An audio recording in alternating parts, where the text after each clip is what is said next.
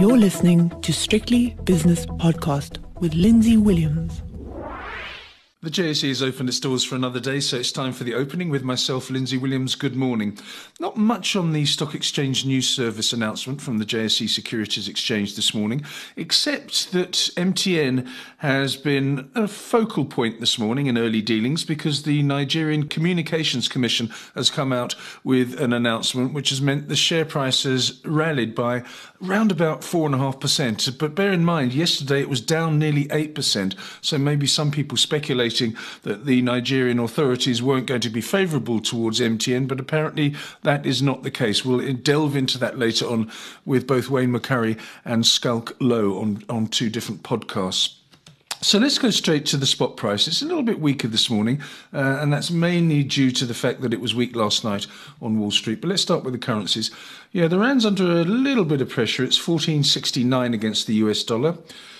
1920 against the British pound, and the euro rand is 1601, with the euro dollar 108.95.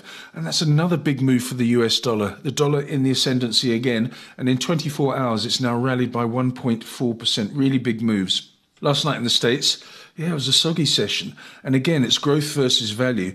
Dow Jones down 0.8%, but that pales into insignificance when you see the other ones because the S&P was down one and a quarter and the Nasdaq was down two and a quarter percent. This morning in the Far East, uh, that negativity has gone east. Tokyo 1.6% down, Shanghai is flat, the Hang Seng down 1.2%, and the All Share in Sydney is a 0.6% loser. On to commodities. The gold price is 19.19, which is down $12 an ounce. The platinum price is 969, which is down 16, and palladium, completing the bearish metals outlook, 2249, down 1.2%. Crude oil, that's quite quiet.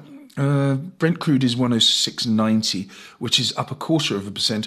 West Texas crude is flat at exactly $102 per barrel.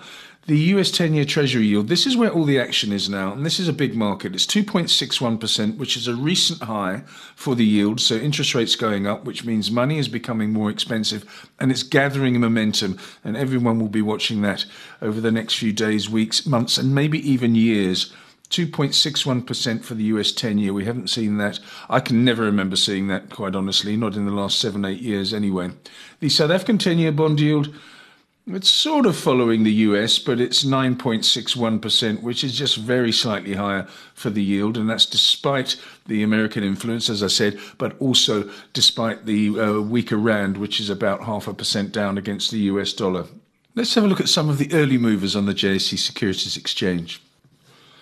Okay, on the upside, Alphamin, uh, again, doing very well indeed. I mean, it's still half of what it was uh, a couple of months ago, but it's um, up five and a quarter percent this morning. That's the tin miner, of course. MTN is up uh, 4.3% after yesterday's near 8% fall. African Rainbow Minerals is up 2%, and Absa Group uh, 1.7% higher after a bad day for the banks yesterday. On the downside, I've got Sanlam down just over 4%, Karoo down 3.5%, Sappi down 3.1%, Growthpoint has lost 3%, and Harmony, the gold mining company, is down 2 and 2 thirds percent. When it comes to the major indices, after just about 25 minutes of trading, we're looking like this on the JSE this morning. Yeah, it's red across the board. Resources down 0.3%, industrials down 0.2, financials down a third of a percent. The all share itself is a quarter of a percent weaker to 75,095. And the all share top 40 index is also a quarter of a percent in the red to 68,163. I'll be back later on with Wayne on Wednesday with Wayne McCurry from FNB Wealth and Investment. And then after that, I'll be speaking to Schalk Louw from PSG Wealth on the five o'clock shadow. So please join me for both of those. The views and opinions expressed in these podcasts are those of Lindsay Williams and various contributors and do not reflect the policy, position, or opinion of any other agency, organization, employer, or company associated with strictlybusinesspodcast.com.